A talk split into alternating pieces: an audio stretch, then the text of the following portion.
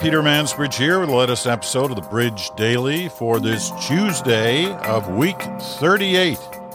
And boy, did we get the big snow dump last night here in Stratford, Ontario. The first big one of the winter. And it's pretty out there as I look out the window here in Stratford out on our street, and the trees are still covered with last night's snow, kind of dripping, you know cold enough that the snow's not melting, but it looks like they're kind of dripping off the branches, right? The street's a mess, sidewalks are a mess. But that's all going to get cleared up as the day goes on. Um, here's the funny story about this. I mean, it is December. Happy December, by the way. It is December, so, you know, we should be getting snow. And hopefully it'll hang around for a white Christmas, seeing as we're all going to be indoors looking out. But here's the funny part.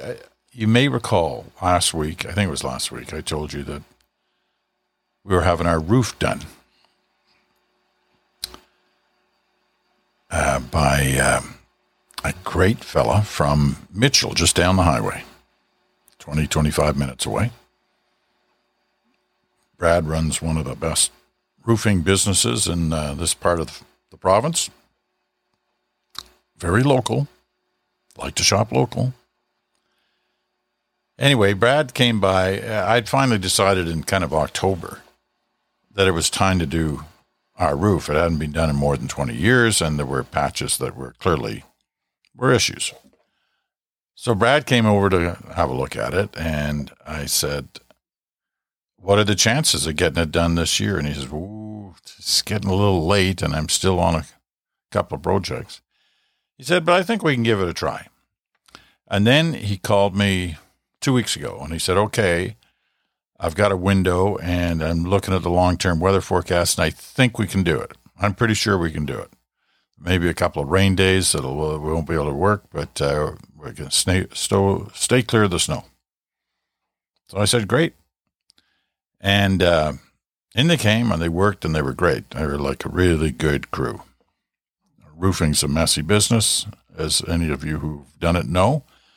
Uh, but they were terrific in making sure that things were cleaned up and tidy. But here's the neat part. So Saturday, I, I, it looked like they might finish on Saturday, but on Saturday they said they we can't quite get it done because it's rain. It's going to rain this afternoon, and we're going to need to come in on Monday morning to finish off one major patch of the roof. I said, okay.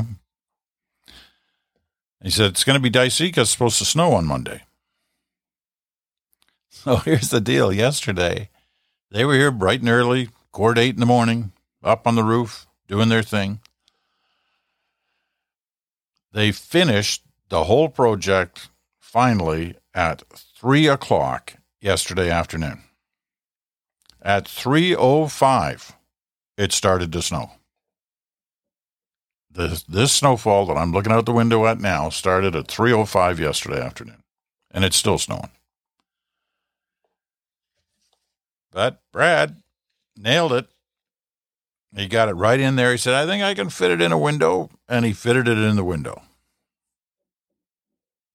And, uh, you know, obviously, if uh, things hold up on the new roof, I'll be a very happy guy. Not so happy when I get the bill, but happy that it got done. And they were good guys um, who do uh, work very hard on a difficult job.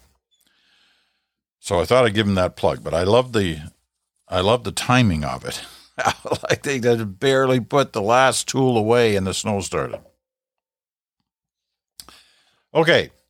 Um, as I told you yesterday, Bruce is going to join us tomorrow for the latest results of a Abacus data study that will be released tomorrow on Canadians' attitudes towards the vaccine, right?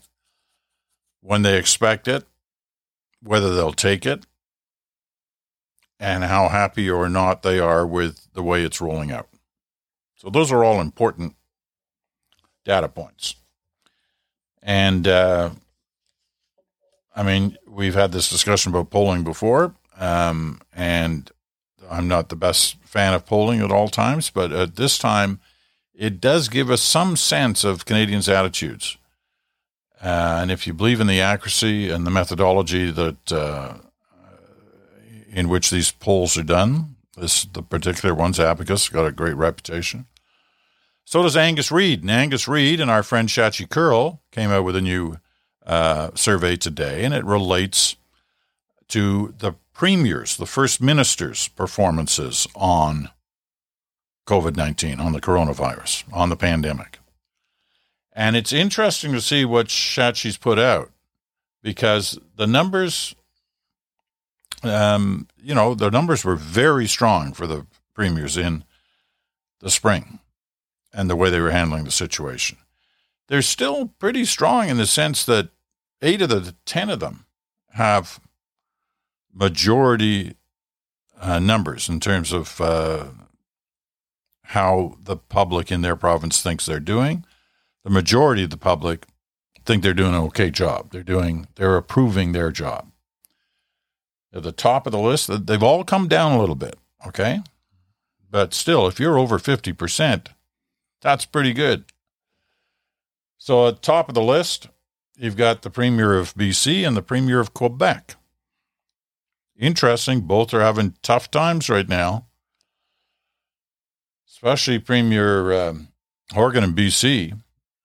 He's just come out of an election victory.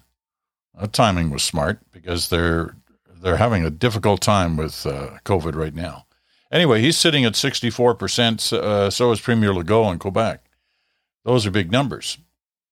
Um, Premier Higgs in New Brunswick's at 63. Uh, Premier McNeil in Nova Scotia's at 62, and Premier Moe in Saskatchewan's at 61. Then the numbers start, and all those numbers are like within within a few points of where they were in the spring. They're down. They're all down a bit, but they're they're still anything in the 60s. You know, is pretty good. Anything in the 50s is pretty good. But in the 50s are two premiers who were doing much better than this in the spring. Uh, Doug Ford of Ontario was up near 70%. I think it was 69% in the spring. Uh, he's at 55% on this latest poll by Angus Reid. Um, uh, Premier Furey in Newfoundland is at 53%. He's the you know new kid on the block, uh, but he's at 53%. Now there are two premiers who cannot be happy with how they're doing because their numbers are not good. Uh, and so we'll go. We'll have a look at them. They're both in the West, and um, second second last place, sorry, I was just rolling up the screen here to get the right numbers, uh, is Jason Kenney of Alberta.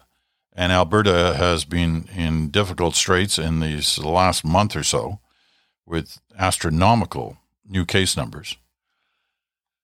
And it has chipped away at his approval rating in his province.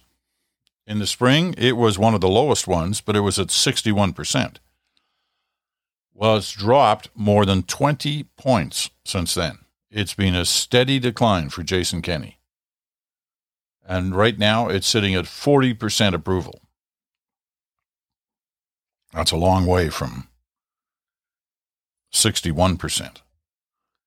But it's better than uh, two provinces over in Manitoba, where Brian Pallister, the conservative premier of uh, Manitoba, is on a precipitous drop. Uh, in the spring, he was at 44%.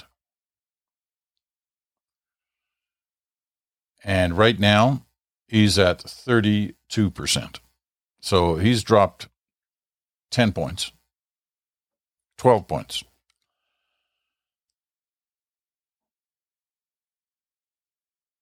Actually, he's dropped more than that. In uh, May, he was at 47%. He's now, then in uh, August, he was at 42 or 44. And then I'm really, I got to get new glasses. Uh, and then in November, he's at 32. So he's dropped 15 points in the span of this coronavirus.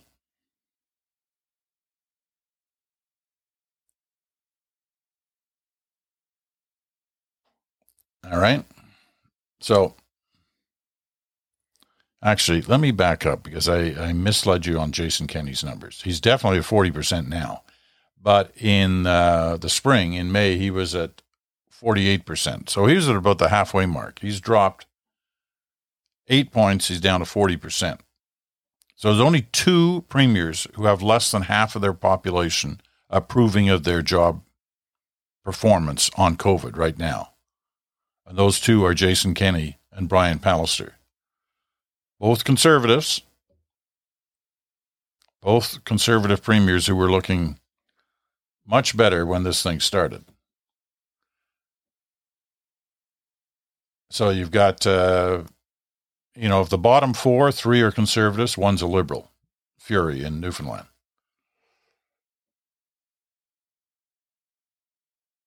And the rest are a mix of uh, both conservatives and and um, and liberals.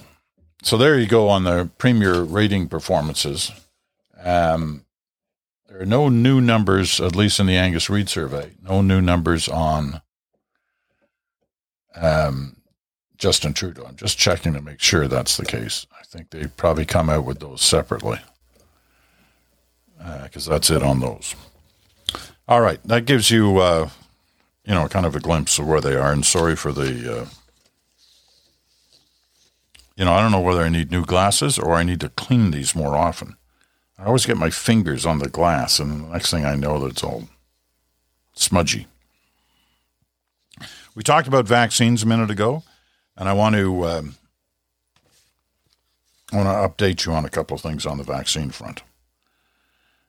This is interesting.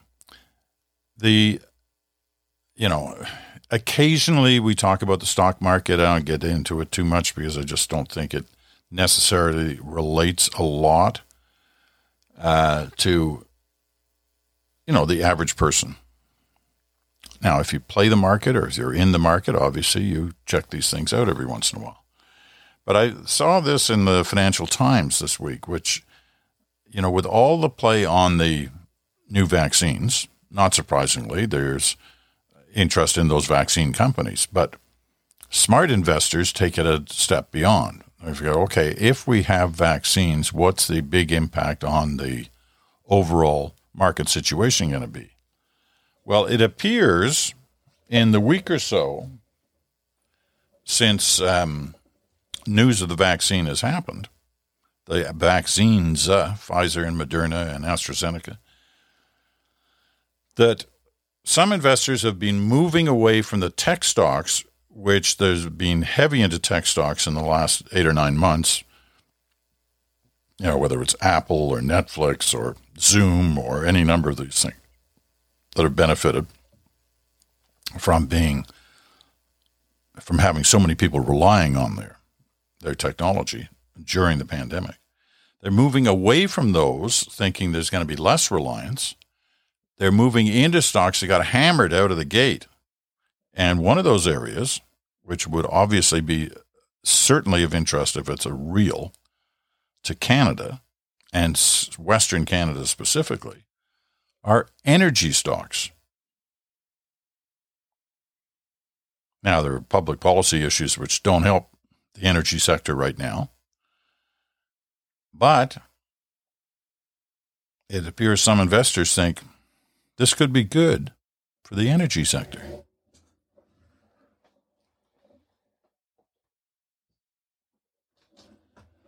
Now, here's another thing about vaccines um, that gets some play, and it uh, it comes out of the New Yorker this week. It's got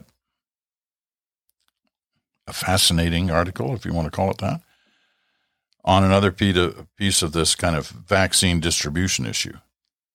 And it is, you know, we all talk about what goes in those little vials. What we don't often talk about is those little vials. There's going to be millions of those, billions of those. So there's something new in the vial making business. The Corning facilities in upstate New York are trying to scale up production of their medical vials, which now use something called Valor Glass, which only hit the market a couple of years ago. The glass is more resistance, resistant to degradation, so they're less likely to leach contaminants. But they require a lengthy production process that is being rushed to scale up. You know, it's fascinating, isn't it? We, we think of we this rush for the vaccine. We're all so desperate for. We can't. Many of us can't wait to jab it into our arms. Some are not up for that at all. But the whole issue surrounding it is find a successful vaccine candidate, find a way to produce it, find a way to store it, find a way to transport it, find a way that you're going to meet the clients, the consumers, the public to vaccinate them. And one of the things we haven't thought a lot about is, well, actually, what are you going to put it in before it goes in the needle? Well, it goes in these little vials. And there'll be billions of those, as we said. And this little place in upstate New York they think they got the hot product on the vial making business. So that's interesting. A couple of other things. Probably less attention this past weekend to Black Friday than years gone by. I mean, we all knew it was happening. And we were all aware of, you know, the rush some people had to get there and the restrictions that were being placed on shopping in certain areas in certain cities. So, what impact did that have on the actual sales numbers? Well, I guess this isn't that surprising either. Uh, there's a piece in one of the uh, papers today. Is it the New York Times? Might be the New York Times that a picture of um, New York City's flagship show uh, show flagship store, Macy's, and they had it was a side by side picture. There was Macy's flagship store in 2019, and in the same day and the same angle of shot in 2020. Very different, packed in 2019 barely visible or two shoppers in the 2020 shop picture. And that was kind of the story of the day about Black Friday. Not that there were no sales, because there were lots of sales, billions of dollars worth of sales. But they came in on the e commerce side. Numbers for in store shopping were way down. Numbers for digital sales way up nearly 20%, reaching $7.4 billion across the 4,500 retail websites that Adobe Analytics tracks. Turned out to be the second largest online shopping day in history, eclipsed only by Cyber Monday last year, where there were $7.9 billion in sales. So this you know, underlines the issues that so many store owners have right now. You know, they're they're in trouble. Uh, you don't have to go far to see how much trouble they're in because you see a lot of boarded up, closed up stores. And will they ever reopen? Which big chain stores are going to go under? It's a piece in the British press today about all kinds of well known brand name stores that are in trouble.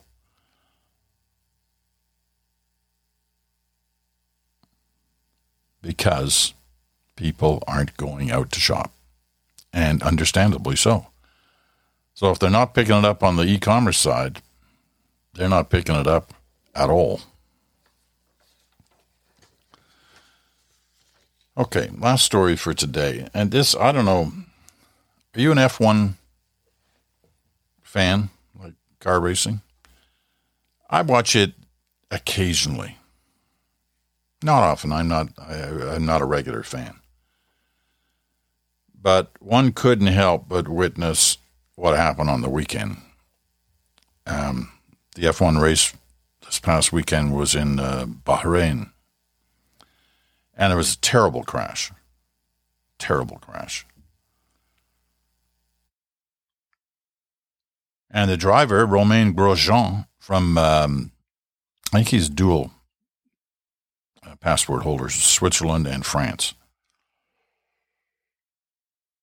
His car crashed in spectacular fashion, but he lived. And his big quote was, I saw death coming. I guess so, because he barreled right into this a wall and then everything burst in flames and it was like it was horrendous.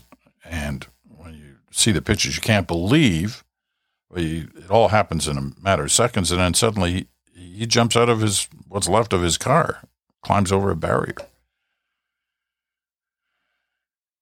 And he's in like pretty good shape, all things considered. But Forbes has a has a story this week because you watch something like that, and we've seen other accidents in the last few years, and you say, how the hell could that guy have survived that crash? And the reason he survived is because the way they're building these cars, they look flimsy and tiny, but they seem to have unbelievable um, restraints built into them that help protect a driver who's hurtling down the track at whatever, a couple hundred kilometers an hour, and either crashes into a wall or crashes into another car or flips and turns and bursts on fire and basically explodes. So Forbes magazine, and you can find it on, you know, Forbes.com. Because I'm not going to go into all the details of it here, but their focus was how technology saved Grosjean's life four times in 28 seconds during one of the most brutal crashes in an F1 race in quite some time.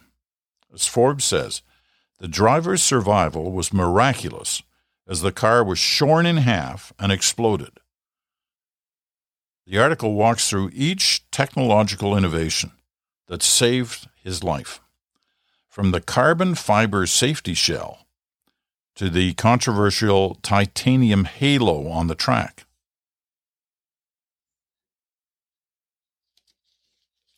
Quite the story. And